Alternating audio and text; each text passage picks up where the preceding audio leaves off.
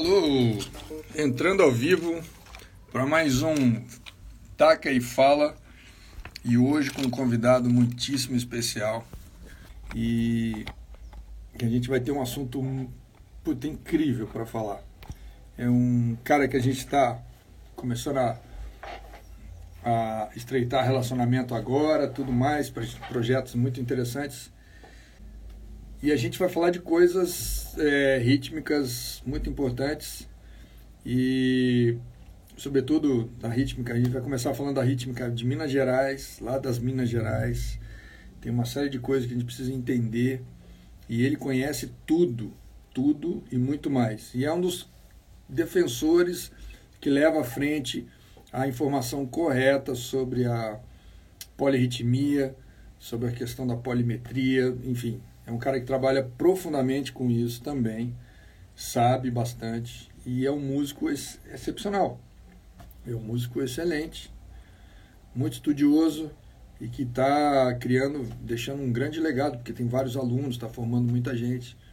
Mas eu não estou querendo fazer o spoiler antes de começar a falar com ele, né? Ele deve estar tá entrando aí daqui a pouco. E vamos lá. Ele aceitando, a gente já começa essa conversa. Opa! Aê! Tudo bem, Arthur? Fala, Marcelo. Obrigado pelo convite, cara. Que honra. Pô, prazer é meu falar contigo, bicho. Poxa vida. Eu já estava aqui fazendo um spoiler, já, já falei, pô, mas não quero falar muita coisa do cara, deixa o cara chegar para a gente começar a conversar. Tudo bem com você? Tudo certo. Como é que estão as coisas aí?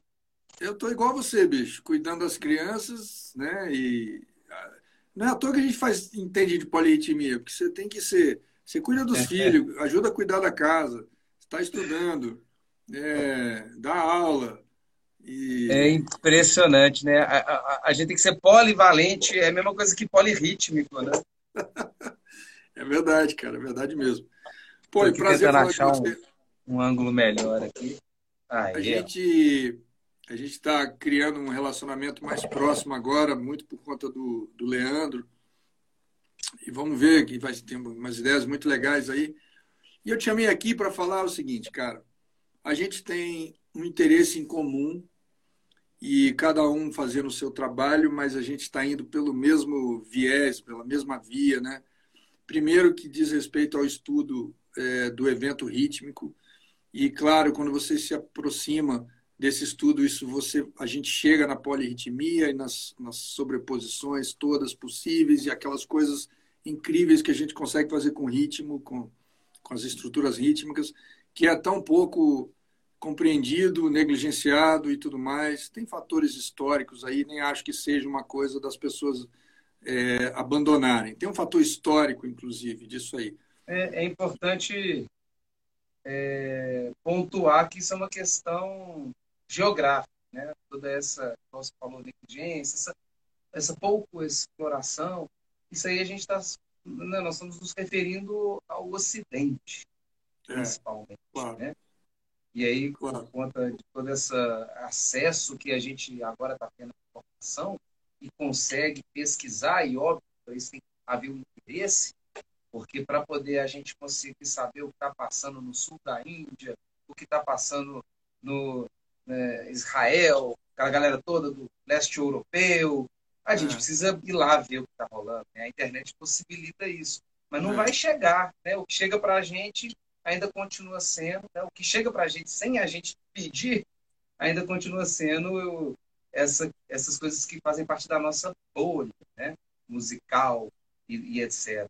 E, e o legal é isso, né? O legal é que o ritmo ele é sim explorado pra caramba, mas não na nossa cultura, igual você falou, fatores históricos e tal, que moldam essa cultura, né? É. É a nossa a rítmica divisiva europeia, que é o que a gente começa a estudar, ela já estava pronta na sua formatação desde quando Bach já escrevia os seus prelúdios, e é mais ou menos o que a gente estuda hoje. Mas isso tem uma razão histórica de ter criado, ter sido criado daquela maneira lá na Europa, e ainda bem que eles fizeram, senão a gente nem o Bach, teria, nem Bach, nem Beethoven a gente teria conhecido se não tivesse uma, uma forma de notação, né, que a gente pudesse decodificar. Mas ela não é a verdade absoluta, não é, não dá conta de tudo, né? E a gente já sabe disso. Mas é o seguinte, então, a gente tem um roteiro aí, você tem coisa aberta para falar, a gente tem muita coisa aí para comentar.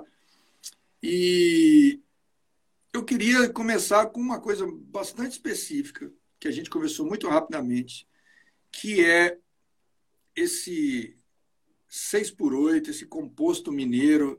Tem alguma coisa aí nessas Minas Gerais, nesses processos de composição, que me chamam a atenção? É, vamos começar ali desses que ninguém fala muito sobre isso, que são os compassos ímpares que acontecem na música do Bituca, ali nos discos da década de 70. Você falou algumas coisas do Flávio Venturini e tudo mais. E você falou uma coisa muito interessante. Eu queria que você depois falasse mais sobre isso, que é o seguinte: muita coisa desses compassos ímpares ou dessa simetria rítmica que acontece na canção desses compositores mineiros vem uhum. por conta de, uma, de um, uma, um fraseado, de uma coisa de uma fraseologia que gera esses compassos.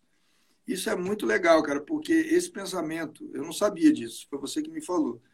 Esse Sim. pensamento composicional, a partir da, da frase, deixar que a frase é, indique informe para você qual é a fórmula de compasso. É, e aqui é, um é legal, é legal frisar que a frase em questão não é uma frase melódica, né? É a frase da canção, né? Da poesia, né? Exato. Como se a gente tivesse que tivesse que analisar que compasso seria se a música, ao invés de ser o jardineira, está, tão triste. Se fosse o jardineira, porque você hoje está tão triste. Ah, não, mas esse porquê você está hoje, poxa, atrapalhou a métrica. Não, a métrica é. se adapte. A minha poesia ninguém mexe, não. Exato. E isso é maravilhoso, né? E porque esse pensamento é o pensamento que, engraçado, os eruditos têm, muito claramente. O Guerra Peixe falava exatamente disso.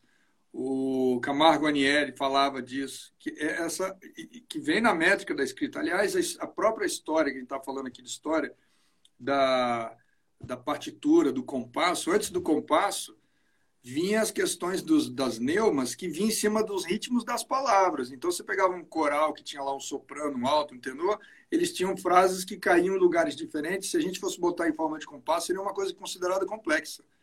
Exatamente. Eita, mas não era. Mas depois o tal do compasso veio a partir do passo da dança. E eles, ali é que acabou se definindo por uma questão de outra, que não tinha nada mais a ver com a palavra, mas a ver com o corpo, o movimento do corpo, a coisa se ajustou dentro dessas estruturas mais fechadas. E aí você fala, aí você trouxe. É, cara, aqui em Minas Gerais tem um processo composicional em que esses compassos ímpares vieram justamente, como você está falando, a partir disso. Queria que você falasse um pouco mais sobre a, esse, essas características e peculiaridades da música mineira, porque na minha percepção, Arthur, aí você, aí você vai poder é, confirmar ou não. Uhum. A música mineira deveria ser quase que tratada como um gênero específico e não como uma, uma aquela coisa da clube. Um, um braço da MPB, né? É, não como um, ah, um, um estilhaços da, da Tropicália, como eu já vi artigos falando. Ah, Clube da É nossa, pelo amor de Deus. E não é. as características musicais são tão, são tão próprias e tão profundas e tão diferentes que deveria ser tratado como um gênero específico. Né? Mas é, já se falou muito disso, muitos críticos falam isso, internacionais e tal, né? É, aí mais especificamente falando do Bituca, né? Fala assim, Bituca, ele criou um gênero. É, a música do Milton Nascimento é um gênero em si, você não consegue encaixar ela porque ela tem. É, é, ele realmente conseguiu moldar um lugar musical. E não ele atua em um lugar. Não, ele virou um lugar.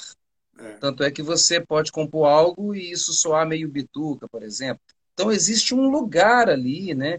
E obviamente isso é tudo que ele significa. A gente vê muitas é, é, é músicas dele que carregam né, uma coisa muito barroca.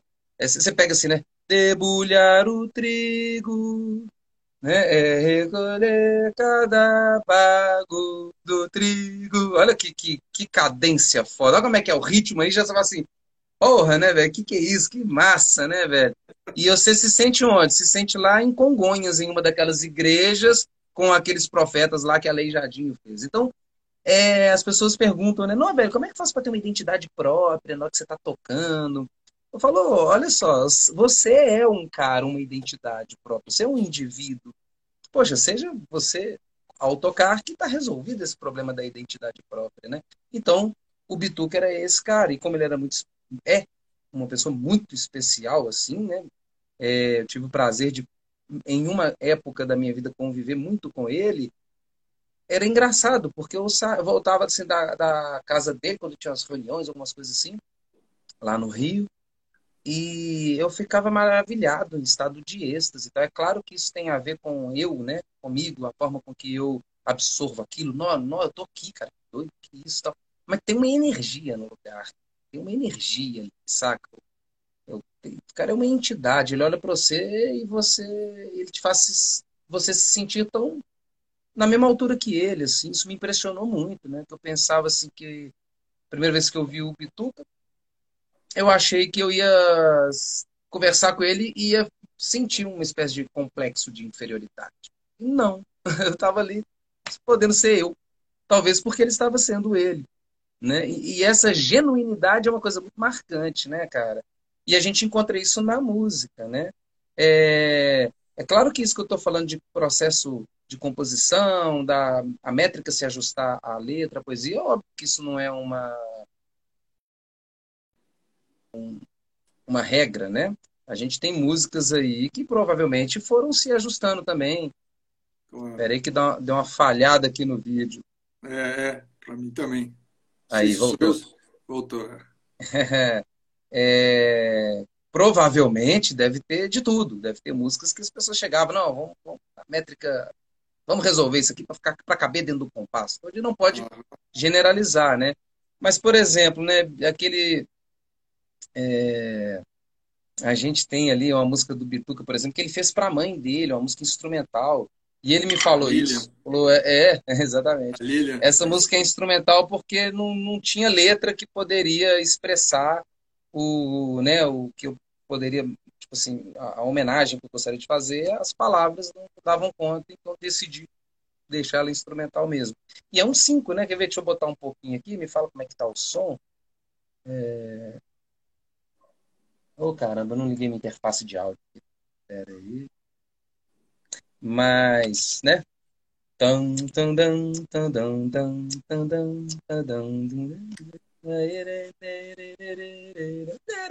Né? Uma oitava acima. Uhum. E, poxa, você tem essa âncora desse riff, né, digamos assim, né? Mas ao mesmo tempo a melodia sai leve, né? Ela não é aquela coisa presa no riff, né? E aí de repente hoje se escuta Tigran, o Tigran Ramazian, pianista armênio e tal, que de repente tem um riff ali com uma complexidade fodida, um negócio de uma densidade rítmica foda e tal, e uma melodia ali linda, leve, rolando. Aí você pensa, ah, já ouvi isso antes, algo desse tipo. Aí, o Bituca. Quer é... investir na sua carreira gastando pouco? Você quer investir na sua carreira gastando pouco? Aí, ó, as propagandas. Pronto. Propagandas que nos perseguem. Você quer ouvir o negócio do Bituca? Quer investir na sua carreira? Pô, velho, cortou o barato todo. Olha que legal, né? Olha aqui, ó.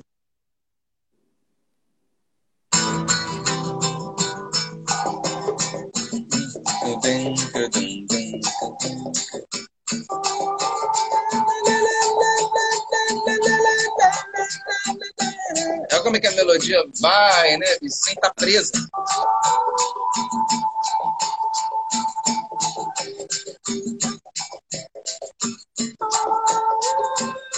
Forte, né, velho? Olha o lugar que vai a música, né? Parece que abre. Incrível.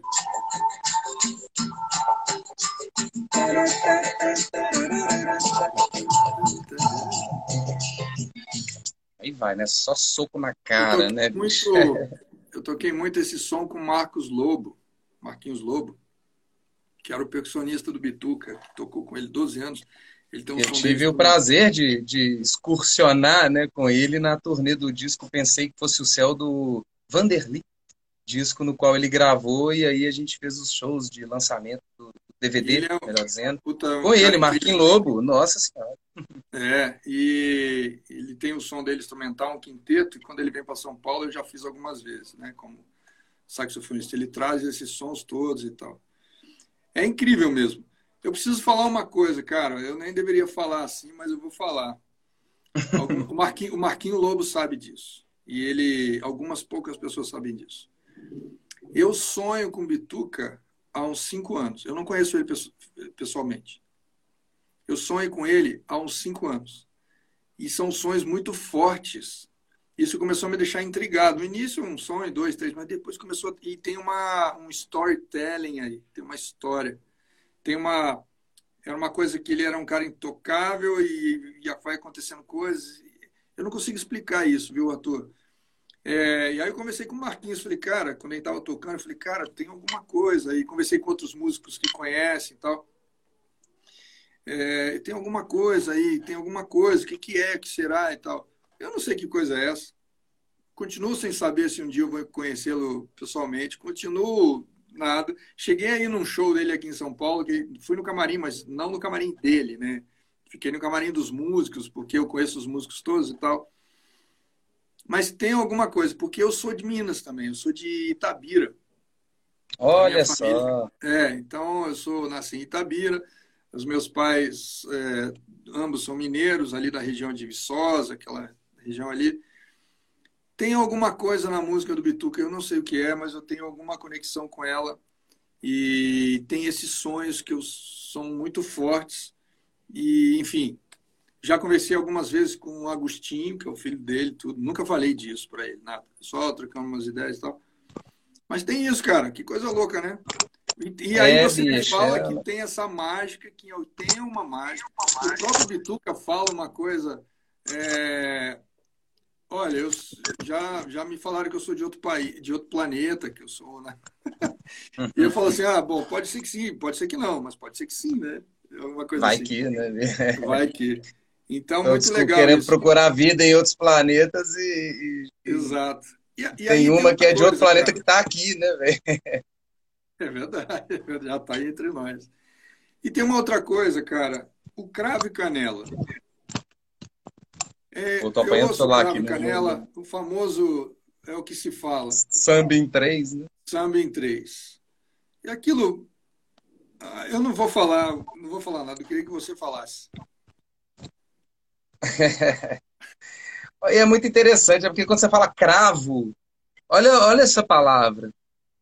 Ela não é meio triangular, meio espinhosa, cravo. Ela não é macia, ela não é. Ela é. É engraçado essas coisas, né, bicho? É. Parece que tinha que ser três mesmo. Só o nome já convence que é. Três combina mais, né? Uma música chama Cravo e Canela. Né? O três é para canela, parece que você tá tomando aquele bicudo na canela, né? Bicho, no jogo de futebol, né? E essa canela é a mesma que tá tocando bumbo ali nesse samba em três, é, né, é. cara? E, e o legal é isso, é fazer fluir. Todas essas aventuras rítmicas, né? É, tentando, eu tô tentando baixar o Spotify aqui no meu computador, que eu estava vendo essa música, essa Lilian que a gente pôs aqui agora foi no YouTube, mas eu estou baixando o Spotify aqui para a gente ouvir trechos assim melhor, né? Mas, por exemplo, né, cravo e canela. É... A, a, a melodia tá bem mais gravadinha do que no Lilia, né? É, morena, que tempera, cigana, quem tempera,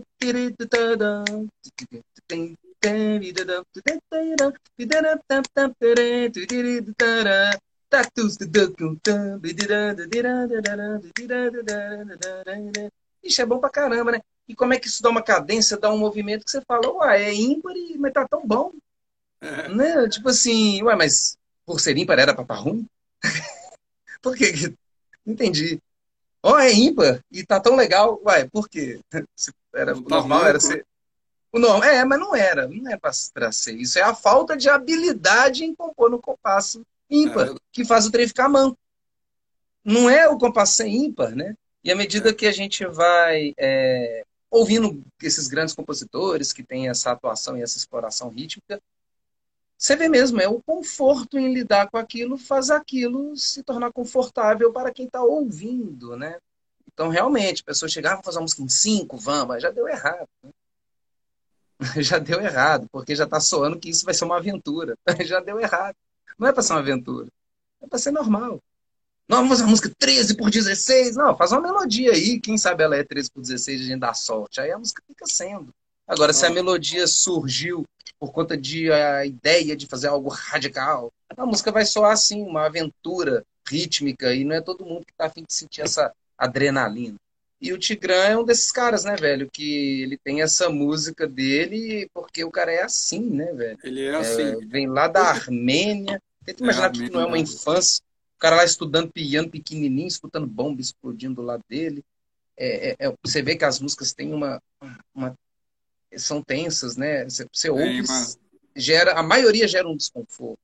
É. E exatamente por ele estar sendo quem ele é, né? E... Eu, eu, tive uma oportunidade de trabalhar com rappers e acho que cadê? Eu, o meu doutorado virou um livro, né? Que é esse livro aqui. Chama-se Juca Pirama. E Juca Pirama é um poema. E eu criei um processo composicional onde eu extraio a música que está dentro desse poema. Então, Parece. tem a questão rítmica, tem a questão harmônica e tal. E parte desse processo eu queria experimentar com rappers. E fui levar para o rapper, só que dentro do rapper explorei só a parte rítmica. E o primeiro trabalho, primeira experiência que eu tive, que foi com um cara aqui da, da Zona Sul de São Paulo, que é um chamado Crônica Mendes, é, a gente se encontrou, isso está até registrado aí no Instagram, tem uma história aí. É, a gente se encontrou aqui na, no, no, no na, na, quebrada aqui, do, né, periferia aqui de São Paulo, tal coisa. Aí eu, eu expliquei todo o processo para ele, ele falou, legal, cara, eu trouxe um poema, não trouxe um, um, um, uma letra de rap, trouxe um poema. Aí eu falei, então me fala aí a primeira estrofe, a primeira parte do poema, porque eu já vou ver como é que eu levanto a parte rítmica que está aí dentro dessa letra, né? que é a escansão dos versos. Aí a primeira frase, cara, ele, ele fala assim: com quantos quilos de negro se faz um bloco de medo? Eu falei, puta, mas é um soco no estômago assim, né? Aí ele foi falando o resto. Aí eu falei assim, beleza, vamos ficar só com essa primeira. Aí eu fiz a escansão dos versos, deu lá uma métrica em 13, subdivididas com Conacol ali, deu é, é, 3, 5, não me lembro direito agora, 3, 5, 4, 3, alguma coisa assim. E aí ele não sabe, para ele, cara, 4, 5, 7, não tem diferença. O que ele precisa entender é essa clave, essa timeline aí, essa linha rítmica, para ele perceber como ele encaixa o flow dele. Era isso que uhum. ele, é isso que ele precisa entender da maneira dele, sem nenhum conhecimento musical. Aí a gente, aí quando eu dividi, eu falei, ó, oh, cara, isso aqui deu, isso aqui, cantei o, o Conacol para eles, ele e o guitarrista. O guitarrista criou um riff em cima desse 13, respeitando exatamente os acentos do Conacol. Ele incorporou aquilo em meia hora o poema dele estava sendo todo cantado em cima dessa métrica em 13. E aí a gente ele começou foi a... naturalmente já ajustando as outras coisas. Né, ele já ele, ele só precisou é, o que eu chamo de envelopar, que é assimilar isso aí e entender. E aí ele colocou a métrica. Depois disso, cara, foi uma, um bate-bola com esse cara. Eu mandava para ele uma clave, assim, 25. E aí ele retornava, e meia hora depois ele retornava cantando alguma coisa em cima daquilo. Era um bate-bola, assim, era muito rápido, tudo muito rápido. Só que a coisa acabou não andando e tal foi uma experiência que me revelou um monte de coisa. Exatamente o cara, por não ter nenhuma dessas conhecimentos de nada, do que é ímpar, do que é par, não é nada disso, e ele muito atrelado à palavra, que é onde é onde ele se apoia, né? Ele simplesmente vai, ele nem sabe que aquilo é tão complexo. E isso acontece com o Bituca. Ele também não tem esse conhecimento, é tudo intuitivo, mas existe uma liberdade, né? a intuição dele está livre, não está presa já nesses preceitos, né? Então ele tem essa liberdade, né? É muito isso daí. É... Bituca é, ele tipo assim, o Wilson, né? O Wilson Lopes, que é Sim. o guitarrista Sim. dele, 200 uhum. anos, professor lá na UFMG, é. cujo mestrado dele é especializado em Milton Nascimento, né? Eu li, ele... eu li, eu li o mestrado. É, é doido demais, né? ele fala, velho, pô, a gente tem várias músicas que começam só com a voz e tal, e depois entra a banda. Não tem que dar o tom, não. Não tem essa coisa assim, aí o cantor começa cantando no tom para poder entrar a banda. Não, velho, ele já chega, já pega, já entra nas palmas da plateia referente à música anterior, né? A música acabou, ela tava tendo palma, ele já começa cantando ali e tal, quando vem a banda. É, é muito louco isso, né, cara? É um cérebro ali que funciona eu gosto de imaginar a música como uma identidade, como uma entidade, né? Como se fosse algo parecido com a historinha do João, o pé de feijão, né? Que aí tem um pé de feijão, você vai subindo, aí lá dentro tem um castelo gigante, tem um castelo e um gigante lá dentro, né? Então, imagina, a gente fica subindo, subindo, né? Na nossa vida toda, é, tentando escalar esse lugar para chegar nesse castelo onde a música mora. E aí, às vezes, a gente né, bate na porta ali, ela olha ali, ah, não, não te conheço não. Não vou abrir a porta. E eu fico imaginando que para algumas pessoas é tipo assim, o cara tem a chave, né? Ele entra lá, abre a geladeira, ainda reclama, pô, tem nada para comer, é, tipo assim, de tanta intimidade com essa entidade, cara. E é, é, eu ainda acho que eu tô subindo o pé de feijão para chegar lá. É, é muito louco isso, né, cara? Tem umas pessoas que têm um nível de intimidade com esse lugar, né? Que é a é. música, muito maravilhoso. Aí você imagina é. esse rapper que você chega e manda um negócio pro cara lá e o cara simplesmente se adapta, se adere, né? Tipo, como se fosse um camaleão ali. Ah, o lugar é esse, então tá, deixa eu e ele conversar vai agora nesse lugar. É muito bom. Foi uma tremenda experiência. Eu sei que você gosta muito de Tigrã, a gente vai falar dele, mas eu queria falar um pouquinho dessa, desse congado, dessa, dessa coisa. Eu gosto muito mais é disso aí, ó. O é, Tigrã, é, para mim, é uma grande aventura. Agora, então... dessas outras questões, eu já me sinto em casa mesmo. Pô, então vamos falar, porque eu, como mineiro, eu não conheço as Minas Gerais, entende? Fui muito na infância, tenho família lá. Mas, musicalmente falando, não foi aonde eu cresci. E eu sinto uma vontade muito grande, quase um chamado, assim. E a gente conversou muito pouco e você me despertou muito a atenção tanto que esse seria o título da nossa conversa de hoje. Por isso é. que demorou para sair, porque eu pedi para. Aí você falou outra coisa, eu falei, então vou mudar para seguir mais ou menos o que ele está querendo falar. Mas é esse afro-mineiro que existe, que deve ter influenciado o Bituca. Eu suponho que o cravo e canela que a gente falou de samba em três me parece um congado ou uma, alguma coisa que vem daí, que não necessariamente um samba, eu posso estar falando bobagem. Mas o que, que é esse afro-mineiro, cara? essa coisa polirrítmica? Onde está isso? Como que soa isso? Quem faz isso? Como é que a gente que não está nas Minas Gerais é, e quer saber, quer ouvir, eu particularmente tenho muito interesse, como é que é isso aí, cara? Pô, cara, é, as coisas mais maravilhosas, né? Elas não vieram lá da Europa com as notações de pai, etc. Né, bicho? Elas vieram lá de onde é o berço mesmo da humanidade, né? Verdade. Da, daquele. Né, bicho? Toda aquela riqueza. E quando. Peraí, aí voltou. E quando a gente vai falar desse tipo de, de, de relação com a música, né?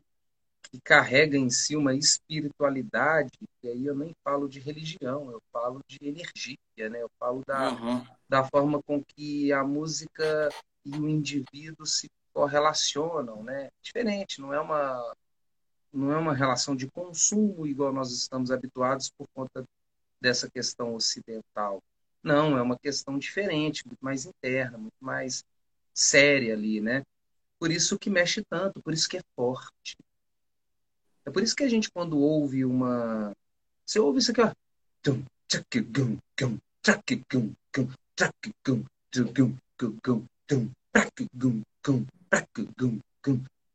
Isso é forte, velho. Parece que tem, tipo assim, um mamute marchando. Imagina umas coisas bem lá, lá da era do Fred Flintstone. Você imagina uma coisa muito densa, né? Tipo, então, essa, e essa, por quê? Por que soa forte, né? Eu acho que porque puxa essa ancestralidade nossa, né? Que intuitivamente falando a gente reconhece, tá no nosso DNA. A gente fala, ah, eu já ouvi isso antes, ou tô, poxa, me identifico, né? Sei lá, isso me toca de um jeito que parece que é muito essencial, muito primitivo, né, velho? É, cara, isso te conecta às origens, né? Então tem uma força, como se fosse uma bússola, né? A questão não é para onde que você vai, é de onde você veio. Isso é seríssimo. Quando a gente escuta é, qualquer. Quando a gente se relaciona com qualquer questão de matriz africana, não é para onde que você quer ir, meu querido. É de onde você veio. Isso então resulta em quem você é hoje. Né? Então, quando você vai escutar esse tipo de música, bicho, isso vem como uma porrada ali, né? E, e aí é, o Bituca, por exemplo, né, que, que carregou consigo isso e de certa forma isso surge na música dele, vem com essa força. Aí como é que você fala que você é MPB? Você está falando, é um gênero em específico. Porque, né, você não vai falar world music. World music é uma forma totalmente discriminatória, porque tudo que é chega lá nos festivais de jazz ali que tem um, um lance africano é world music. Não é world music porra nenhuma, não, bicho. É música africana, caralho. Porra. Velho, é, dá, é, dá, eu odeio essas coisas, bicho. Nossa senhora, pô, respeita, velho. Dá o crédito, né? Vamos botar o holofote ali, ver o que tem ali. Pô, exploraram toda a riqueza, exploraram a mão de obra, exploraram as vidas dali, né?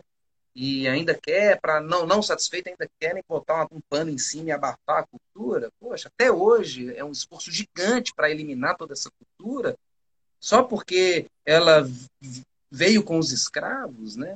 Então começa aí, quando a gente fala de afro-mineiro, a gente tem que falar desse afro, para começar, né? E aí o mineiro vem do sincretismo religioso, cara, porque uma vez que tá lá os escravos, com os europeus, com etc. E aí, de repente, vai tendo essa, esse sincretismo das religiões de matriz africana com as europeias. Que você vai no candomblé, tem o menino Jesus. Mas, obviamente, não tinha na, na, na sua origem né, religiosa uhum. africana. Não tinha esse, essa figura, né?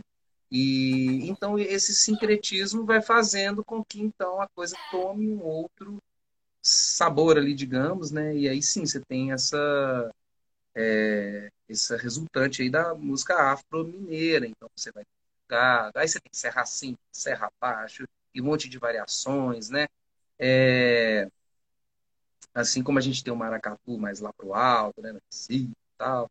E, cara, isso tudo é, é maravilhoso. De, e, e, olha só, né, cara, como é que tem esse apelo religioso, então, velho, é, poxa, você pega ali cravo canela, pô, será que tem a ver? Parece que tem, será que é, né? Pô, bicho, quando você pega o patangome, que tá ali dando aquela polirritmia, né? Tchá, tchá, tchá, tchá, aquele patangome é aquela lata de qualquer coisa, tipo aquele aquela lata de biscoito amanteigado que tem na casa da sua avó. Aí você vai seco, abre ela e tem, tipo, grão de feijão, sacou? tem tudo menos o biscoito amanteigado. Patangome é isso. Você pega uma lata daquela ali, coloca um monte de coisinha para tipo, simular um chocalho. E aí você vai fazer esse movimento tercinado. Um, dois, três, um, dois, três. Só que em algo que está rolando em semicolcheia. Tipo.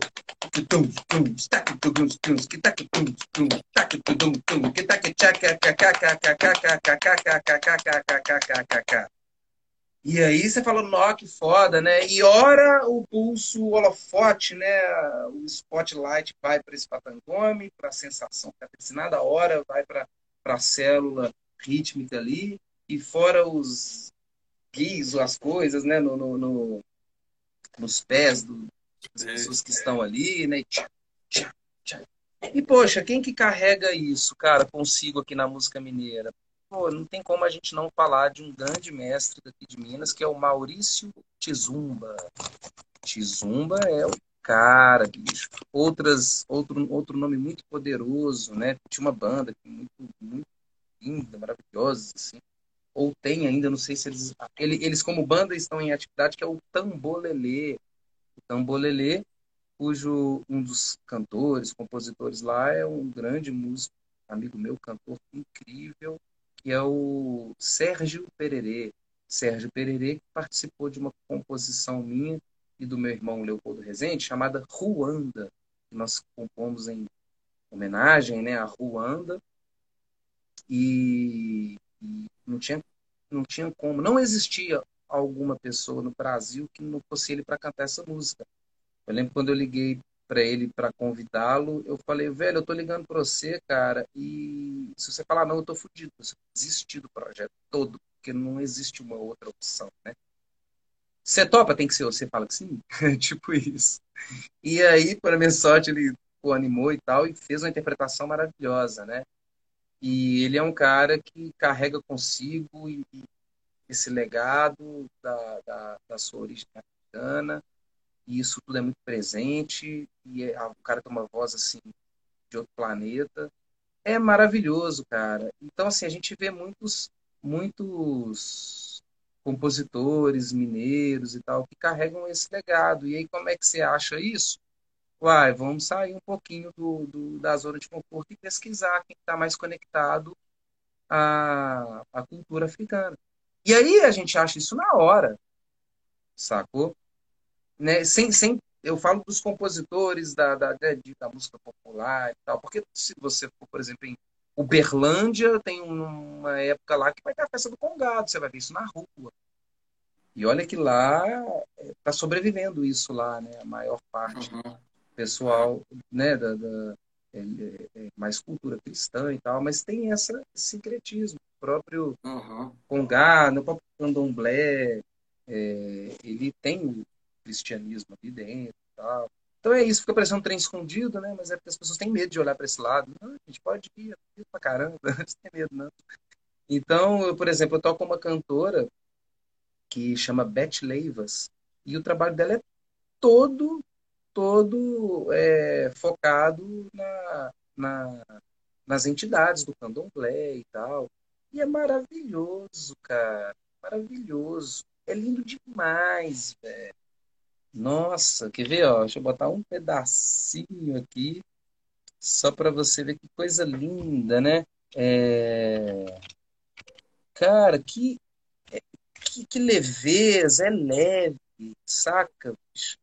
Quer ver? Deixa eu ver se, se é essa qual o nome dela? Repete. Leiva. Beth Leivas.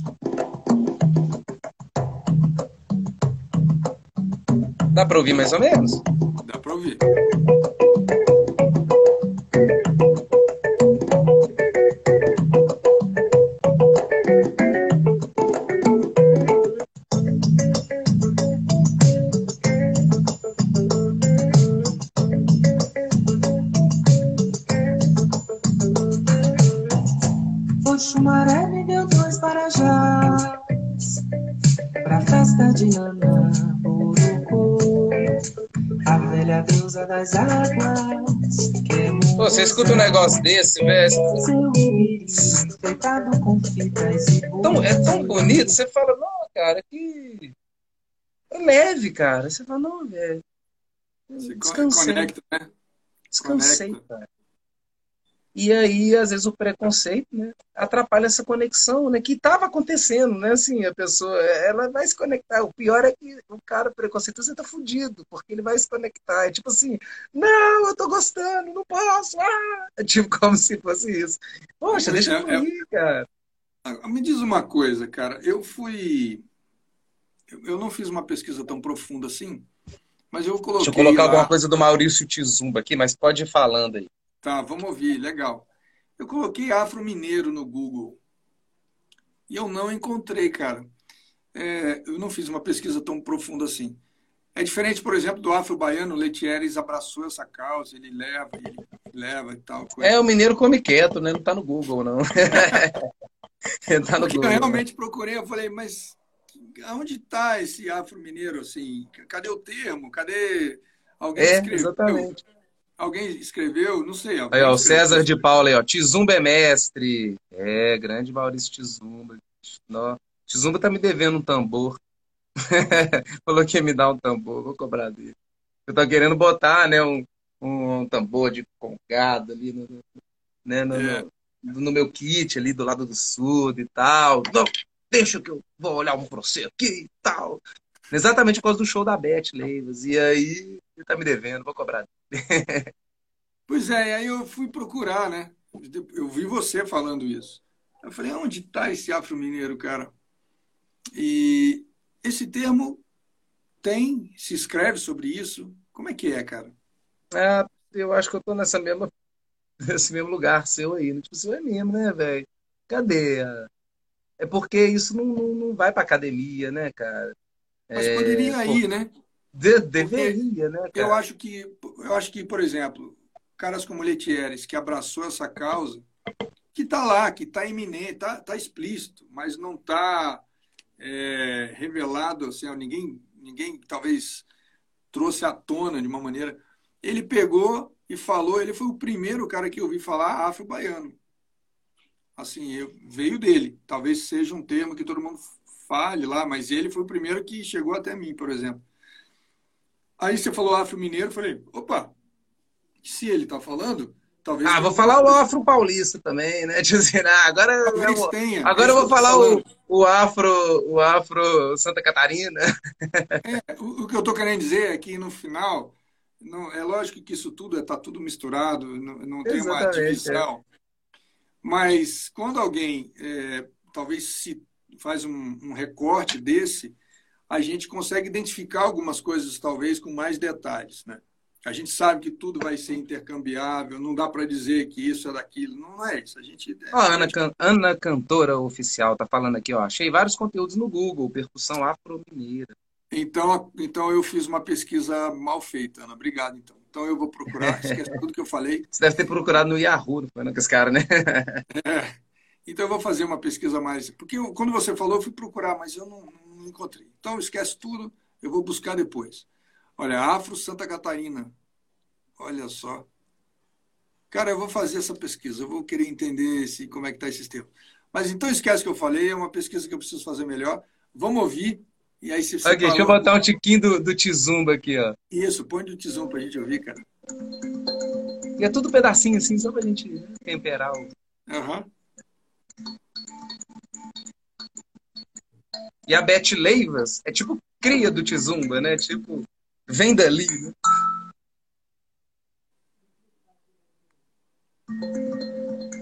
É, Maurício Tizumba e Sérgio Pererê, que é o carinho que eu te falei. Agora que eu tô vendo aqui, ó, é ao vivo isso que nós estamos escutando.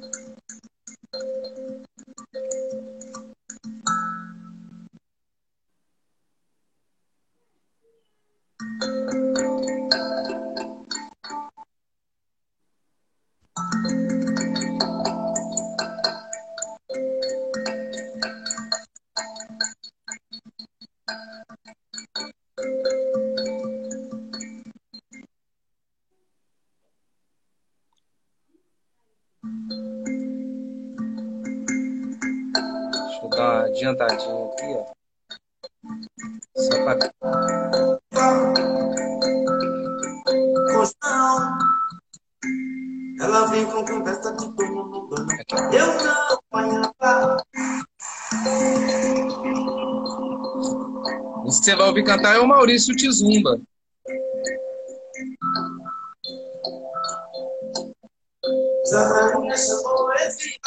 Eviva,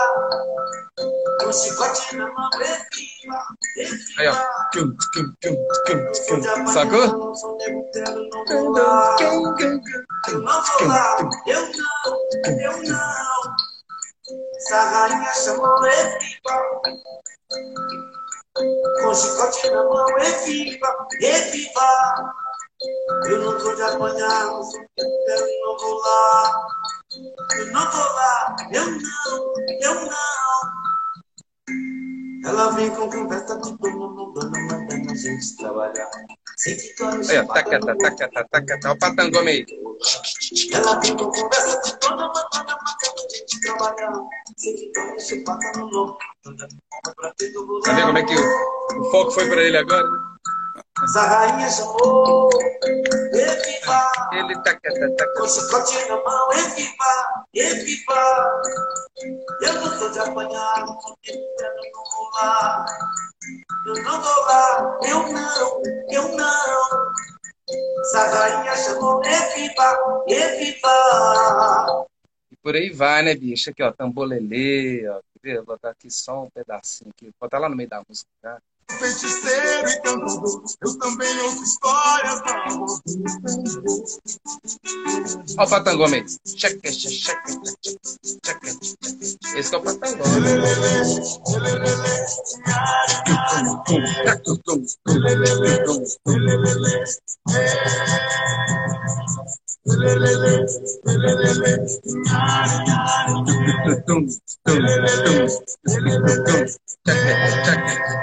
Boa menino, boa, a sua estrela natal. Boa menino, boa, por cima. Aqui, ó, uma outra do tampo do Sérgio Pereira, que foi que cantou agora.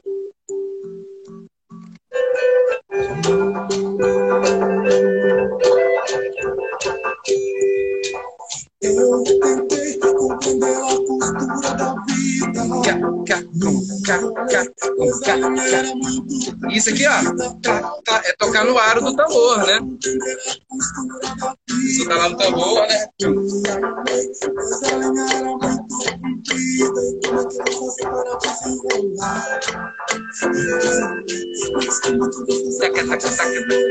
Aí você pensa, um, dois, três, quatro, um, dois, três, quatro, um, dois, três, né? Saca, taca, saca, taca, tchaca, tcha, tchaca, tcha, tcha, patangome, olha o patangome, tcha, tcha, tcha, tcha, tcha, tcha. Então essa polirritmia do 3 contra o 4 é fundamental, né, para dar essa textura.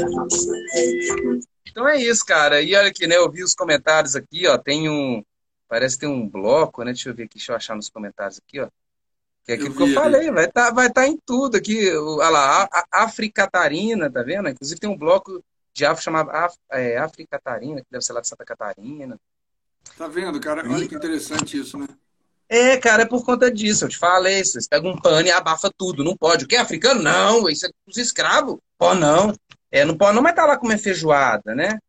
Não pode não, mas tá ouvindo samba. Então é a velha hipocrisia social. Agora me diz, ó, o Emílio Martins aí, ó. Já fiz, uma- ele já participou da live aqui. É um percussionista. Olha, esse. grande Emílio. E me diz uma coisa, cara. Esse três mineiro que tá aí na Toninho Horta, de onde vem? De onde, é de onde? Dessas, dessas referências? Vamos pegar o Toninho. É, ó. Toninho é incrível, né, bicho? Toninho é um dos maiores músicos do planeta, né, velho? O problema é esse, velho. Cada um carrega um brilho, né? uma frequência de luz diferente, junta tudo, vira esse arco-íris da música mineira, assim, né, cara? Porque é, tem essa origem, mas você pega. Ô, velho, é, é- é bem boa pergunta, viu, bicho? Porque, por exemplo, o Pat Metheny bebeu do Toninho Horta, né? Porque Com eles certeza. moraram juntos e, e eles moravam juntos, dividiam o mesmo AP e tudo mais. E você tem o É. Pat Metheny antes dele, dele É. antes do Toninho na vida dele, e tem ele depois. Você É. consegue ver esse- essa transformação do Pat, né? O Toninho Eles chegou com um negócio muito louco, bicho. Eu Eles já chegaram- toquei com o Toninho muitas vezes e é, é- é difícil de tocar com ele, assim, porque você tem que ficar acompanhando aquele brainstorm em tempo real. Saca? Não é uma coisa assim, ah, vamos fazer um ensaio, vamos, aí você já tá todo confortável e tranquilo para fazer o show, porque, afinal de contas, nós temos um ensaio de referência. Não, o ensaio, pode esquecer o ensaio, você vai ter que fazer uma leitura em tempo real ali que ele está intuindo, querendo, ele vai olhar para você, vai apontar sei lá o quê, e você já tem que entender como é que é, que ele quer, e aí é fundamental essa... Eu, eu- Essa- eu fiquei- a, a música do Toninho, a música do Toninho sempre me impactou muito. Primeira vez que eu ouvi a, a música do Toninho, quando eu nem tinha compreensão muito de música, assim, foi o Beijo Partido. E aquele intervalo foi, foi tão chocante, assim, quando eu ouvi. Aí eu eu fiquei com aquilo, aquele som, que era, eu era um adolescente que tava, gostava de surfar, pegar onda. Eu morava em Vitória, no Espírito Santo, e estava começando a tocar em banda marcial. Não tinha nenhum, mas nenhum conhecimento de música. Não era. Era tocar em banda marcial, banda de retreta, pá, pá, pá, aqueles dobrados do John Philip Souza, aquelas coisas marchando na rua. Mas eu me lembro da, do Beijo Partido que me, me, eu fiquei com aquilo na cabeça.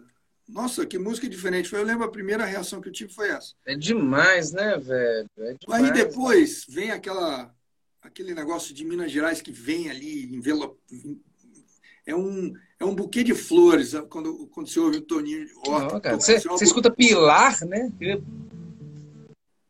Você, cara, é uma, coisa, é uma coisa incrível. Aí.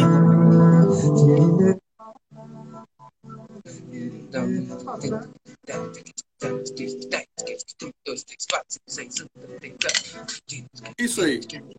E aquele movimento, né? olha como é que tem o. Então.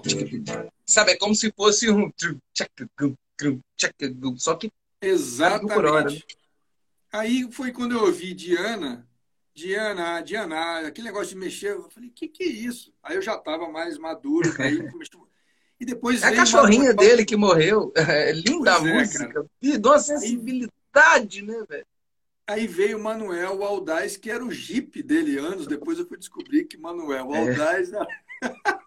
era o Jeep. Mas é aí que vem a, a questão do 3, que para mim estava é, disfarçado por trás daquela melodia, daquela, daquela harmonia toda, daquela coisa que é bonita e tal. Mas eu falei, peraí, mas três? Aí começou a me chamar muita atenção para isso que se fazia em Minas Gerais, desse três que era completamente diferente do, do, do 3, do 6 por 8 do que eu estava acostumado a ouvir. Né, que é muito mais marcado, muito mais europeu. Então, por isso que eu te pergunto, aonde esses caras encontraram isso? É claro que não tem uma resposta, assim, ah, eles foram ali e fizeram isso. Mas o que você está me mostrando e está mostrando aqui para gente, está tudo muito é, acessível, muito próximo, está tudo aí, né? E aí esses caras fazem isso, porque quando a gente não conhece, e eu estou de fora, me coloco de fora de Minas Gerais, ainda que eu seja mineiro, a pergunta é uma pergunta meio, até meio, é, que não faz muito sentido, que é, aonde esse cara tirou isso? De onde ele tirou isso? É alguma coisa que tem por ali. É alguma coisa que ele bebeu ali. É ali. Mas aonde? O que, que é esse aí, Minas Gerais, que tem esse 6 por 8 esse 3? Uai, é só você imaginar, né? O João Bosco morou em Ouro Preto, né, bicho? O que, que aquilo causou na vida dele, né, bicho? Mora aqui um tempo que você tá fudido. eu falo que, é. É, poxa, eu não troco essa minha herança musical, mas por nada. Você pode me. Não, Arthur, você tem um chipset aqui que você pode trocar de herança musical, né? Ó, você pode escolher qualquer uma do mundo. Não, nem entendo. Nossa, tem, é, é, mas carrega, tem outros, tem uns contras, né? É, o, poxa, por exemplo, né? Você pega um jogador que está se despontando no, em algum time de futebol mineiro e tal, seja Cruzeiro, Atlético, né, e tal, algum goleiro. Poxa, é muito mais fácil um cara bem menos talentoso ir para a seleção se esse cara for do Corinthians, de São Paulo, do Rio, saca? Isso, esse fenômeno acontece com qualquer coisa oriunda daqui, né, bicho? É como se. É isso, né, cara? É mainstream, né? E, hum. e aí acaba não se dando voz para isso, né? Porque não é que não tem voz, não é que essa voz não tenha volume, nem potência, nem beleza. Não, simplesmente não apontam um microfone para cá. E, e aí ninguém escuta essa voz. É basicamente isso. Foda-se também. Botar microfone para lugar nenhum, não. Eu tô aqui mesmo, tô ouvindo tudo, tá lindo, maravilhoso, então tá bom. Mas o mundo conhece. No Japão, é... se eu chegar no Japão, ninguém me conhece. Zero pessoas. Aliás, tem um baixista lá que me conhece. Eu já gravei umas coisas com ele online. Jen Takahashi. Todo mundo lá chama Takahashi, né? tipo Silva. Mas, tirando esse cara, eu vou chegar lá ninguém me conhece. Mas se eu virar e falar assim, não, eu sou de Minas Gerais, eu já toquei com o Toninho Horta, acabou, filho, acabou. Provavelmente no primeiro workshop lá vai estar lotado. Principalmente se eu carregar esses assuntos. Principalmente se eu botar play along de música mineira para tocar junto, saca? Acabou. Filho. Então, isso não, é, o, o, o Bituca ele vai fazer turnê, não, não tem assim, será que vai encher? Não, será que vão abrir outra sessão? Porque essa já esgotou. É. Qualquer lugar da Europa, qualquer lugar do mundo. É. é. Brasil mesmo. Não é porque assim, o mundo botou o microfone, o sacou. E é, e, é, e é muito respeitado. Né? Nós somos mineiros muito respeitados fora do Brasil. É Agora, no Brasil, nem tanto. E você, Arthur, e os seus trabalhos, cara? Você é um baterista bastante reconhecido, um cara é, muito aplicado, muito estudioso, tem um, pelo eu vi o seu Instagram, você tem gente pra caramba que te segue. E um cara que é um educador sério, tem trabalhos sérios, tem pesquisas sérias sobre aquilo que a gente tem em comum, que além da questão agora de meu interesse pela música de Minas Gerais, eu também sou mineiro, e a questão da Ó, Fiquei mais feliz falando desse assunto aqui do que a gente ficar mergulhando em termos rítmicos, né? É, mas com certeza. Que bom, eu, que bom que tomou esse rumo, né? Bom demais. É, eu estava querendo trazer mais para esse rumo mesmo, é, que é o meu grande interesse, né? Ainda mais você aí de Minas Gerais, eu querendo saber cadê um conterrâneo meu que fala dessas, dessas, dessas coisas dos rincões das, dos, das Gerais, afro que tá no Bituca que me toca, como eu te falei, tá no, no Toninho, tá nesse, nessa música mineira que toca todo mundo, na verdade, viu? E tá no Nivaldo, que foi o primeiro saxofonista que brasileiro que me chamou a atenção, diferente de todos. O Nivaldo. Teve uma vez que eu fui num lugar aqui, no, no, aqui em Belo Horizonte, chama Café com Letras. Todo domingo tem um instrumental lá e tal. Aí eu tô lá vendo os amigos tocar instrumental, fui lá pra assistir, velho.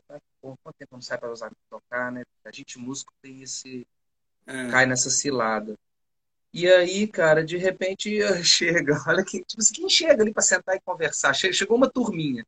Olha a turminha. Isso tem dois meses, eu acho. Não. Que dois meses? Putz, foi antes da quarentena. Começo do ano, foi nesse ano, foi no começo do ano.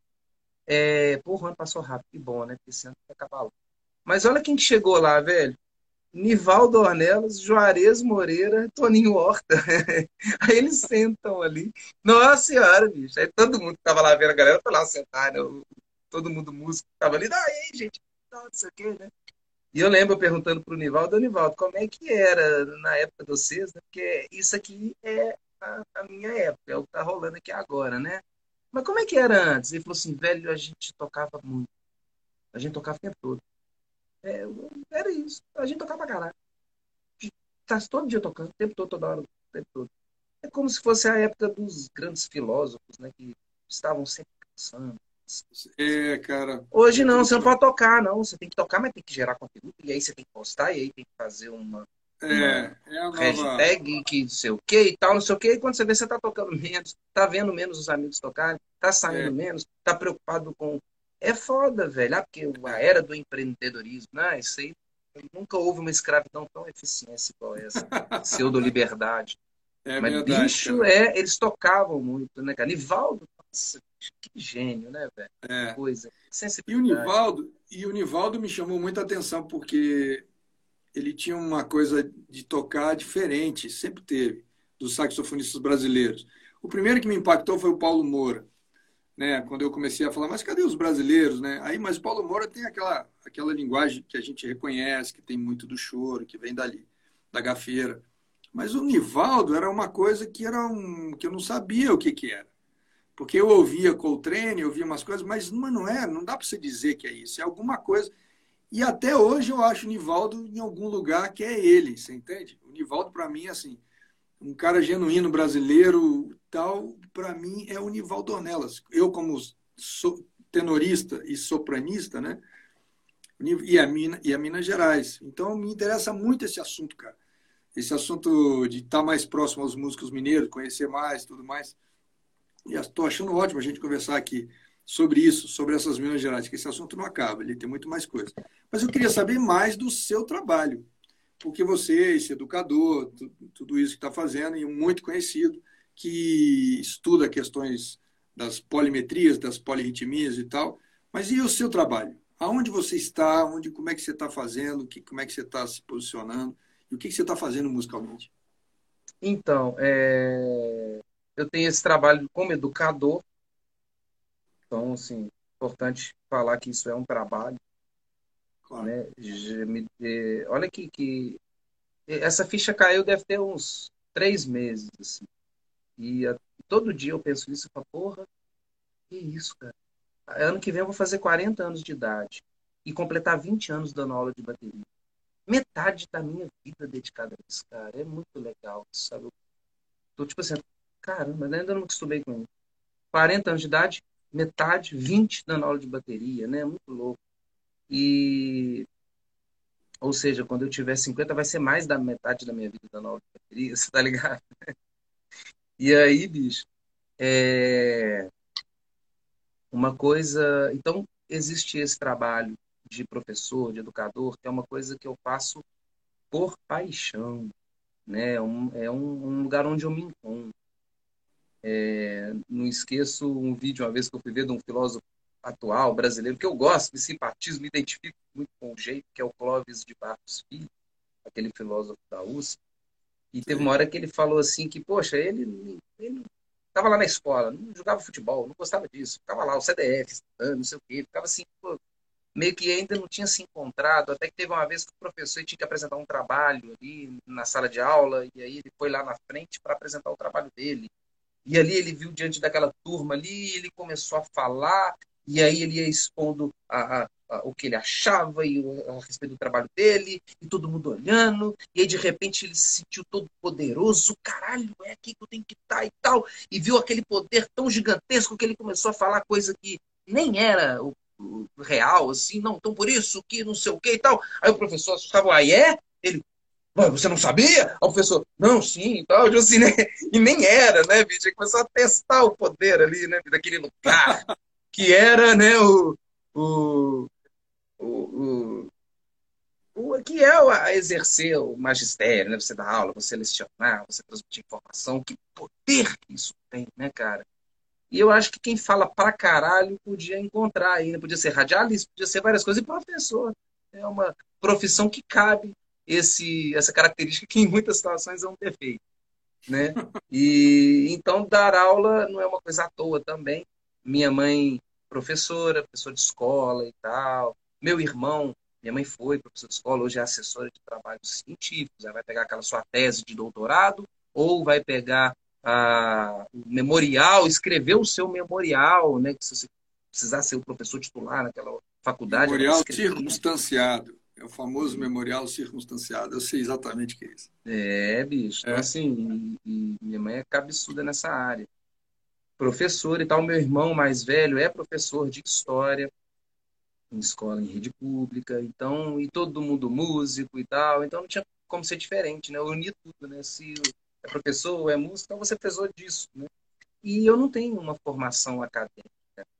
E o mais interessante é que eu nunca tive, sempre sempre soube que eu iria ganhar muito entrando numa faculdade de música. Eu sempre soube disso, tipo assim, cara, não, vai ser foda, vai ser maravilhoso para mim e tal.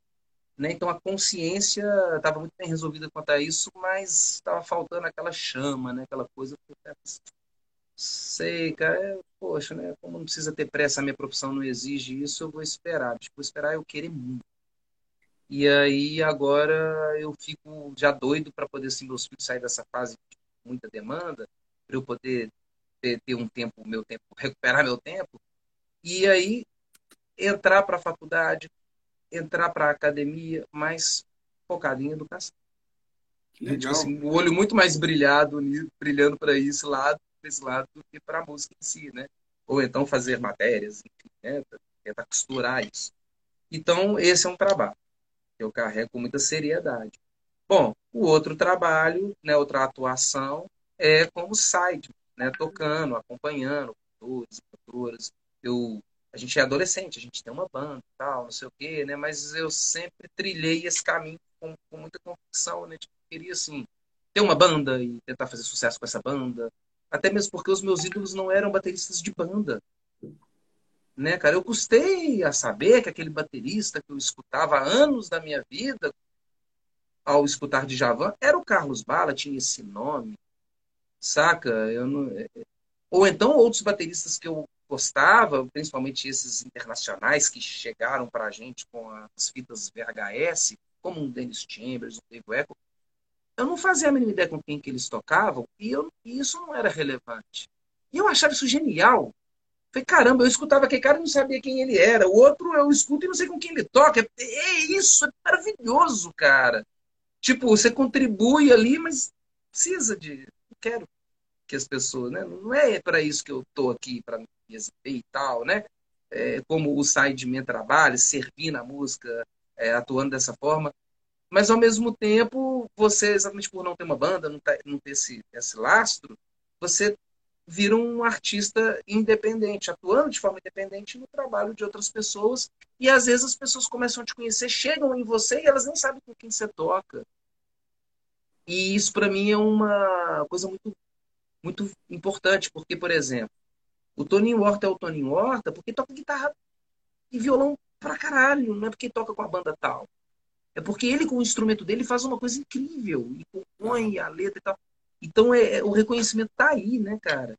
É, você não tá pegando carona em, em, alguma coisa que não é você, né? Pode ser sua, mas não é você. Né? Pode ser a sua banda, mas não é você, saca? Então, eu achei, achei isso genial. Então, eu sempre tive essa, essa, essa coisa muito bem determinada, né? E aí, cara, é aquela coisa maravilhosa. De repente, quando você vê, você está tocando com seus próprios ídolos, né? Quando eu vi, eu estava tocando com o Toninho Horta, com Beto Guedes, com Flávio Venturini. E é maravilhoso isso tudo, saca? E tocando com outros, os outros cantores da nova geração e tudo mais. Então, tem essa atuação. Né? Então, como professor, educador, como músico instrumentista e artista, né? Porque as pessoas viram, isso é uma coisa que eu faço de forma capciosa em workshop. Eu chego lá no workshop, né? Na época que tinha workshop presencial. Aí eu chego lá, né? Faço aquele solo de bateria e tal, beleza. Aí cumprimento todo mundo, agradeço a presença. Aí está numa loja de música, poxa, 50, 80 pessoas costuma lotar uma loja de música. Aí eu fico todo feliz. Pô, que bom que tá lotado aqui, cheio de gente. Pô, workshop de bateria deve ser tudo baterista, né? Quem que é baterista? Ele levantar a mão. Aí quase todo mundo levanta a mão, né? Mas tem alguém que não é baterista? Tem algum baixista aí? Quem que é baixista? For baixista, levanta a mão. Aí uns três levanta a mão. E guitarrista? Aí uns dois levantam a mão. Tem algum tecladista? Aí ninguém levanta a mão. E artista? Aí dá tela azul na cabeça da galera. Eu já estava construindo a Arapuca, né? Aí dá tela azul, bicho. E quem levanta a mão, aí é bonito. Quem levanta a mão, levanta é com o encerrado. Não é assim, não. É, é tipo, entendeu a parada, sacou? Eu sou artista. Porque isso tem um significado gigantesco tem uma, tem uma luta aí pela sobrevivência, né? Tem um, uma consciência de classe. Saca, bicho? E o quão essa classe é sabotada, é, é metralhada, é abafada, é, é cooptada para poder, né? Você tem os artistas ali que são cooptados para poder é, julgar junto com o sistema, né? Fazendo com que sua música vire um produto de consumo, inclusive com obsolescência programada, e vamos ganhar dinheiro, é. amanhã eu lanço um outro iPhone mais bonito. É a música do cara, por exemplo. E, e quando você tem ali o músico instrumentista se assumindo como artista, a relação dele com a profissão muda drasticamente. Porque aí ele não mais vai ficar é, mirando as suas, a sua, o exercício da sua profissão em acertar tocar certo, como é que é a intro, como é que é o A, como é que é o B, ah, tem esse break aqui, aí pra tu, não, mas o que, que é isso? É muito mais legal tocar um instrumento do que isso que está fazendo. Até agora você não entendeu? A gente lida com sensações, vamos nos expressar artisticamente. Como é que você está interpretando esse lugar, né, cara? E aí vem a sorte de eu ter nascido aqui em Minas Gerais, porque aqui os compositores eles, eles têm um grau artístico muito grande, ou seja, não basta você tocar bem. Você tem que se expressar, você tem que colorir. Sabe? Você é chamado para gig, o cara vai, vai olhar para você, você vai ver que você levou a, a bag de baqueta para o ensaio, a bag de prato, a caixa, vai dizer, cadê sua aquarela, seu pincel, suas tintas? Você não trouxe? Não. não e é, é, é, isso é lindo, cara. Porque uhum. o que eu estou querendo dizer é que na hora que você se expressa e se coloca ali, você faz uma interpretação artística ali daquela música. Ah, mas como é que é isso? Uai, cara, sensação, que sensação. Porque isso a gente manipula, a emoção não, mas a sensação sim.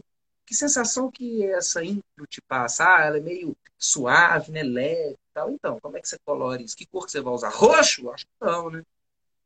Então, como é que você vai fazer isso na bateria? Você vai fazer tum, tum, tum, tum, tum. Também não, né? O que, que seu instrumento te fornece de recurso para você fazer algo suave, né?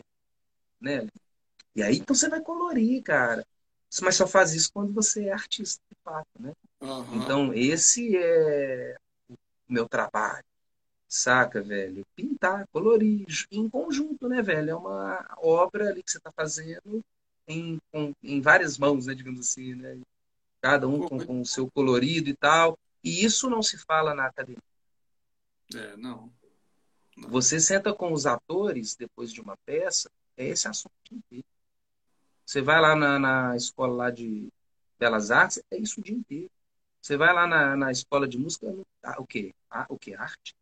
Mas o músico é, é, o, é o mais é, atrevido em julgar se tal coisa é arte ou não, e ele é o mais ignorante do tema, sendo que ele carrega consigo a primeira arte, a número um, a mãe de todas, né? Você pega o cinema, é a sétima. Você tem a música, você tem a dança. Cara, como assim? O músico é o que menos entende de arte, é o que menos se expressa, é o que menos Você se sabe... assume como artista, é o que menos defende a, a classe, é o mais que é o primeiro que sobe no degrauzinho para falar ah, isso aqui não é arte e não sabe bosta nenhuma daquilo, nunca leu nada, nunca nunca refletiu, não conversa, vai para o boteco, vai falar de equipamento, vai falar disso, vai falar daquilo outro, mas não vai falar de expressão, ninguém fala sobre isso. A minha primeira aula com todos os alunos, nunca teve um aluno que não teve essa aula. A primeira aula é vamos falar sobre arte. Você já conversou sobre isso com alguém? Já fez aula com alguém? Já fez aula com fulano, ciclano, beltrano, curso online? Né? Já conversou sobre arte? Pois é, olha o problemão que nós temos. Né? Então, Esse como educador, é essa é uma grande função minha também. Mas isso é muito pertinente. Tem um fator histórico aí, né? É, ah, todas, as, todas as artes têm a sua musa né? Então a escultura e a pintura. A mu musa, no grego é música. Música, no caso, e no grego é musa. A música foi a última das artes a ser até mesmo reconhecida como arte, porque eles eram é, artesão, quase um servidor, um, um serviçal. Por exemplo, o Bach nunca foi tratado ou considerado um cara artista. Ele era um cara que servia ao rei fazendo música para para a missa, música para o jantar, música para a festa, ainda que a gente saiba que a obra dele é isso. E isso veio até hoje confuso, porque o músico tem essa função de estar na função, né, de fazer um evento de função lá, precisa da música para o evento. É quase que a função da uma função. E ao mesmo tempo ele vai fazer a música dele. Tem uma certa dificuldade por nunca a gente ter entendido isso claramente. São poucos os artistas músicos, como você fala, sobretudo instrumentistas. nós, então, instrumentistas, a gente fica ainda mais distante dessa percepção, porque a gente está quase sempre na função de estar tá fazendo a função do seu do lugar ali. E olha que interessante, quando você fala de Nivaldo, de Toninho, de Bituca, esse, isso tudo aí está extremamente 100% conectado com isso que eu estou falando. Você começa a entender. Sim caralho, bicho, é, ó, o cara tá pintando. Então, né, é Com porque certeza. não se permitem que a gente atue dessa forma. Aí que é isso, né? Poxa, você para diante de uma escultura, diante de um quadro, né? E você faz o quê? Você contempla, como se você, né, realmente tivesse aquilo que fosse tempo de reflexão, tal. E a música, como você bem pontuou, ela subtraíram esse lugar dela de contemplação, né? E isso é uma questão muito cultural. Por isso que quando você vai ver o, no YouTube aí, coloca aí Blue Note Talk e é. observa quando aparecer a plateia. Tá e uma coisa, um tá todo mundo ali eu... contemplando, sacou? É lindo. Eu, cultural, eu né? admiro né? o Winton Marsalis, porque o Winton Marsalis ele se posiciona nesse lugar do artista, tocando blues dos anos 30, se vestindo quase com a mesma roupa da época, indo nos principais teatros, levando a música dos anos 30, do jazz e tal. Ele é um cara que está posicionando, falando, olha, é, nosso lugar é aqui, nesse lugar de contemplação. Esse aqui, olha essa música, como é que é essa história, essa música tem uma história, tem um povo, tem um conta, tem uma série de, de emoções que passam aí, enfim, experiências de vida, tudo mais. E isso aqui merece o seu púlpito nos melhores teatros para ser contado para a humanidade, porque isso aqui pertence a todos nós. E ele coloca dessa maneira. Me, me chama muita atenção como o Winton Marsalis largou, de alguma maneira, uma carreira como instrumentista que poderia ter ganhado muito mais Grammys, para muito mais coisas e muito mais festivais de jazz, tocando com diferentes projetos, para se dedicar a um projeto artístico barra educacional, aonde as duas, as duas coisas estão muito claramente conectadas, falando da origem, mostrando a tradição, sem fazer música de ponta, no sentido de vanguarda, de uma nova é, uma nova proposição musical. Não, trazendo aquilo que sempre foi, mas que agora merece o seu lugar. Isso partiu de um músico, com essa consciência. E essa, essa consciência desse músico acabou levando a outros músicos terem essa mesma consciência e o jazz chegar nesse lugar. A gente, música que, como você bem coloca, e você está muito claro disso, é que vai ter que. A gente é que vai ter que levar isso mesmo é falar mais sobre isso, fazer o que você faz. Exatamente, de... tem que levantar essa pedra. Eu, né? não, não dá para esperar que alguém de fora ou que pessoas de fora reconheçam isso, que nem o próprio músico reconhece uma vez que você pergunta quem é artista e ninguém consegue levantar a mão. Dá até azul. O pessoal tá, tá, tá, fica olhando para o lado esperando algum cantor levantar a mão. É, é, não, vai, não vai vir de fora, isso tem que vir de dentro. Isso tem que ser a gente mesmo. Muito é, legal. É, e esse é um dos grandes trabalhos, né? E sobre algo autoral musical, né? Que talvez tenha sido o, a intenção da sua pergunta, de qual os seus trabalhos, qual é o seu trabalho e tal, né? Aí eu coloquei esses aí. Eu também atuo como produtor, não com tanta demanda assim, mas eu é, já produzi e produzo discos EPs, faixa single, de artistas, assim, eu adoro fazer esses trabalhos, adoro atuar como arquiteto, né? Porque a, a correlação dos instrumentos com a mensagem, com você pegar sensações e tal. Porque isso que eu estou falando das sensações é exatamente você ouvir a música escutando o trabalho do produtor ali, né? Ou do que foi produzido em termos de resultado de correlação, né? Correlação da letra, com a harmonia da melodia, com aquele instrumento que entrou e tal, e olha que sensação que isso deu, né? E na analogia perfeita disso é a culinária, né? Que você pega um elemento, um outro, aí você coloca um pouquinho de açúcar, não para ficar doce, mas para quebrar a acidez, e no seu. E é isso, né, cara? É atuar assim, né? Quando a gente está diante de um cenário é, artístico, por exemplo, você está ali fazendo uma leitura de que tal parte da música tem tal, te gera tal sensação, não, é meio angustiante tal. Você tem três opções. Eu adoro fazer esses sistemas, didaticamente é muito bom. Você tem três opções ali diante daquela leitura artística. Como é que eu vou atuar? O que, que eu faço agora? Você tem três opções. É, atuar de forma neutra, você vai fazer algo na bateria que não vai interferir na sensação. Você pode atenuar, tipo sendo esse açúcarzinho que vai não tornar doce, mas quebrar um pouquinho a acidez. Pô, tá muito tenso e tal, então você faz uma coisa que vai dar uma relaxadinha ali só para dar uma equilibrada. E talvez na segunda parte, onde isso vai acontecer novamente na música, no segundo B, aí você vai, tem outra opção de carregar, de amplificar aquilo ali, né? Então, você pode atuar de maneira neutra, você pode dar uma atenuada ou pode dar uma turbinada naquela sensação, fazer um negócio ficar mais tenso. E é brincando com essas sensações que você atua artisticamente. Você precisa se valer da sua sensibilidade para gerar essa sensação. Você precisa se valer da sua criatividade para criar o que você vai fazer e da sua musicalidade para que o que você criou contribua com a música, né, de maneira coerente, né, e não é, tipo assim, não tem nada a ver, né? Por exemplo, nossa, a música aqui está crescendo, já sei, né? Ou seja, você teve a sensibilidade, percebeu que ela está crescendo, você teve a criatividade, criou algo, então tá lá, né? Pô, velho, é um sambinha, velho. Tudo bem que ele tá crescendo, mas, velho, é um sambinha, velho. Ou seja, você não foi nada musical né? E aí, às vezes, a pessoa fala isso, né? Tipo assim, mas eles falam assim, não, a gente tá musical, né? O que, que é isso? Ser musical, né? Eu também ficava assim, mas o que, que é ser musical? É, pra mim é isso, você atuar de forma coerente. Qual que é a mensagem que tá passando? Vamos, nós estamos sentando, não temos um assunto? Imagina se de repente começar a falar coisa que não tem nada a ver. Né? É tipo assim, Arthur, o assunto é esse. Então, você se conectar ao assunto, né? Beleza, né?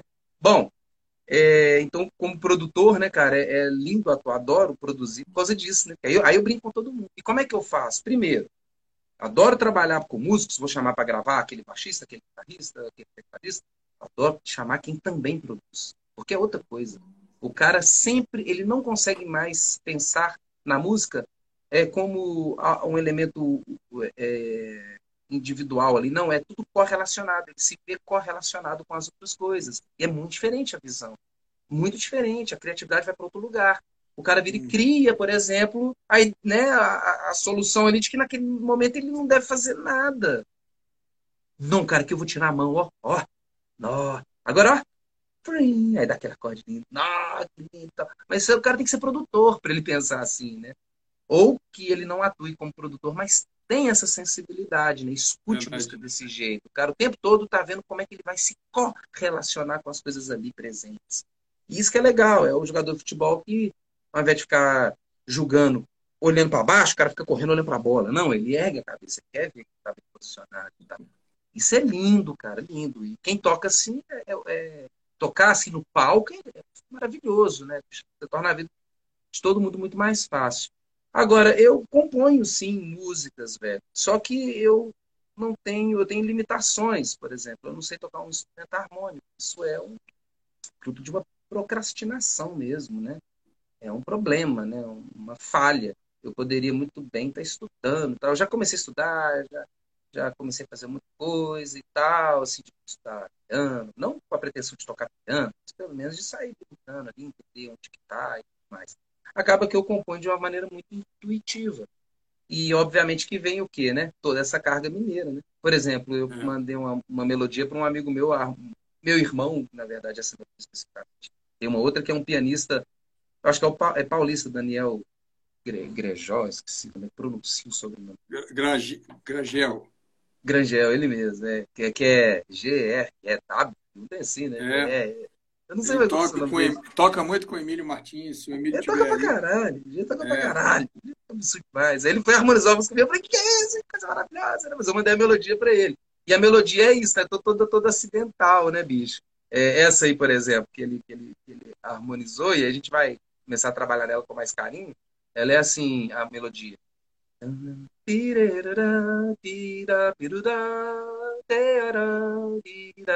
Terão, tira, piró, terará, tira, piru, dedi, pirã, panirará, derará, tierurerão, tamperão. Isso é anda, anda T45, anda, anda T45, anda T45, anda T45, anda T457, anda T45, anda T45, anda T45, anda T457, mas aí você põe a melodia.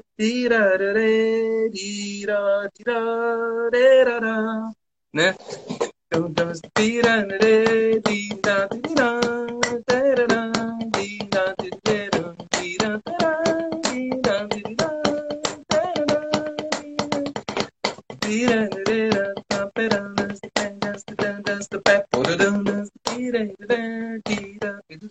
Aí tem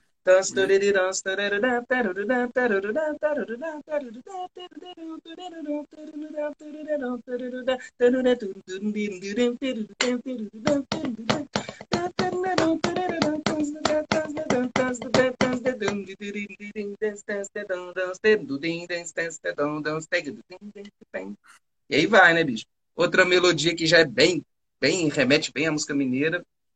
É, essa daqui é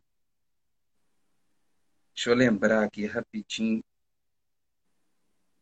Porra, agora fiquei com uma música na cabeça. Por exemplo, já tinha feito um outro riffzinho desse, assim, também brincando em cinco, com outras ideias, né? Que é, é... Ah, é aquela coisa, né? Você quer lembrar o nome da pessoa aí que foge mesmo. Né? É, nessa hora, putz, sei bem como é que são essas coisas. Não tem jeito. Deixa eu perguntar, que time ah, você torce? Vai perguntando, daqui a pouco eu lembro. Que time você torce?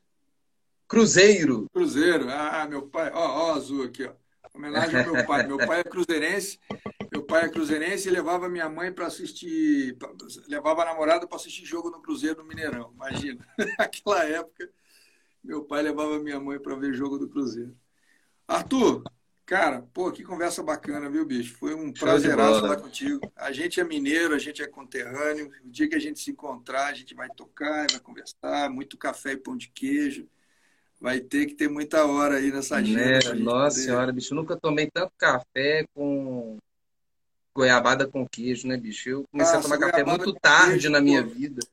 Bicho, goiabada Comecei com queijo é. O... Nossa, a minha esposa já sabe, condição. eu não sou muito doce, mas goiabada com queijo, bicho, me destrói.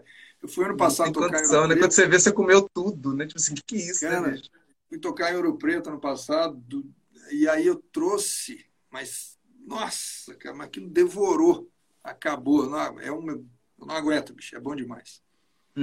Cara, um prazer falar com você. A gente vai estar Obrigado pelo convite, viu, Marcelo? Poxa, que bate-papo legal, show de bola. Maravilha, né? Quando você falou, pô, vamos falar da música mineira e tal, não sei o quê, né? Acho que eu subestimei o assunto, porque é, para a gente que está aqui é igual quem mora lá do lado das cataratas, né? É, tá, beleza, é, tá aí. Só vim ver, mas eu não quero ver. Né? Mas, mas cara, não é. Mas aí na hora que eu paro para falar disso, aí eu lembro, né, o valor que tem, né, bicho? A gente para de é perceber, isso. né? Era isso, é isso. Que bom que você. Porque realmente, realmente o que eu queria falar era bem disso. De alguma maneira a gente ia falar, ia, ia seguir para onde você quisesse. Que bom que a gente ficou nesse assunto e a gente precisa saber mais, a gente quer ouvir. Mesmo eu sendo é, mineiro, é, conhecendo alguns músicos, eu quero conhecer mais e conversar com você assim. E o pessoal todo ficou aqui ouvindo as suas histórias, quer saber, cara. Muito bom. Muito Uai, que bom que, de certa forma, eu contribuí é, aí, viu, Marcelo? Tem muito que aprender bastante. com você, bicho. Imagina. Quero, inclusive, ler o seu livro. E essa história Cara, é maravilhosa lá. E conhecer esse rapper, pelo amor de Deus, né? Eu mando para você o link. Pedir para botar a letra na, na é, eu, mando pra, eu mando para você o link do. Chama-se Rap Lab Jazz.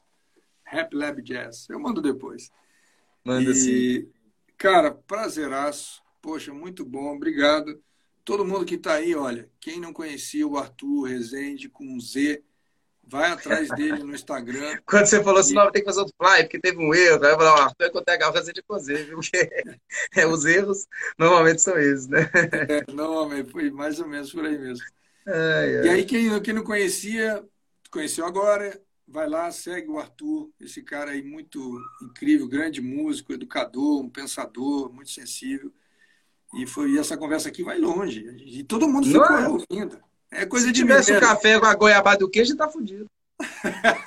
coisa de mineiro, bicho, a gente vai longe. Mas, bicho, é, é isso aí, ó. Para quem quer conhecer uma, ouvir uma gravação de uma composição minha, lá no meu canal no YouTube tem essa música Ruanda. E é meio que isso, né? A gente compõe as melodias, elas são cantáveis, elas são é, letráveis, digamos assim, né? E é legal isso, né? Você compõe músicas instrumentais, mas que poderiam facilmente virar canção, né? E aí o melhor instrumento para então tocar essas melodias não é outro que não a voz, né? E aí numa música chamada Ruanda, que a gente fez em homenagem ao país, né, que sofreu o genocídio em 1994, quase 800 mil mortos. E a gente fez essa música e não tinha como não chamar para interpretar o Sérgio Pererê, que é esse cara do, da, da música afro-mineira. Então, a música é repleta dessas questões rítmicas e ela está muito bem resolvida nisso, assim, em termos melódicos, harmônicos, rítmicos, com a mensagem que ela quer passar, com o nome e a, a, a homenagem, né, o tributo. E dá pra, acho que dá para conhecer, vocês conhecerem bem assim, esse lado. E uma coisa Maravilha. também que tem muito a ver com esse lance afro é, que aí eu levei uma linguagem afro-mineira, é para uma interpretação que eu fiz, que eu, foi o último vídeo que eu postei no YouTube, da música Canto das Três Raças, gravada pela Clara Nunes. E uma. Né, eu quis passar uma mensagem, passar exatamente a mensagem que a letra diz, mas para respeitar o lugar de fala, eu coloquei é, na introdução ali um discurso do, do, do líder indígena, né, o Krenak lá, como é que ele chama? Eu esqueci, Raonic. E também no final um rapper que é o WC, que fez o século 21, que é o rap e tal. Então eu coloco eles falando, eu, e aí entra a música da Clara Nunes, e aí eu faço toda uma interpretação afro-percussiva na bateria, que me deu muito trabalho para executar. É aquela coisa que eu olho e falo assim, não dá para ver que tá difícil, né? Tipo assim, não, é bem, bem difícil. Porque eu falava assim, não, já sei, vou fazer isso aqui, ah, já sei fazer isso aqui, não, vai ter calma, né? E aí, cara, então acho que esses dois vídeos dá para beber muito dessa fonte, dessa, dessa influência que eu tenho da, da música afro-mineira em específico, né? Pô, é Ruanda, bacana. lá no YouTube, só colocar Ruanda, Arthur Rezende, Ruanda com W, RW, né? É, AND, A, né? Ruanda, exatamente. E coloca lá Ruanda, Arthur Rezende, ou o Canto das Três Raças, Arthur Rezende, aí dá para achar isso daí para vocês conhecerem. Depois você saca lá também. Com certeza. Eu vou entrar assim, eu quero ver. Muito obrigado, viu, Marcelo? Manda para mim todos os links aí, que eu quero também Mando, dar uma boa navegada no seu trabalho, cara. Vamos, vamos fazer isso, cara. Curioso. Vai ser um prazer. Esse intercâmbio tá vai ser legal. Beleza, Arthur. Ó, obrigado todo mundo. Valeu demais pela presença. Espero que tenha sido proveitoso. Foi muito legal. Obrigado, Arthur. Descansa. Valeu, grande abraço. abraço. Até mais. Tchau, tchau.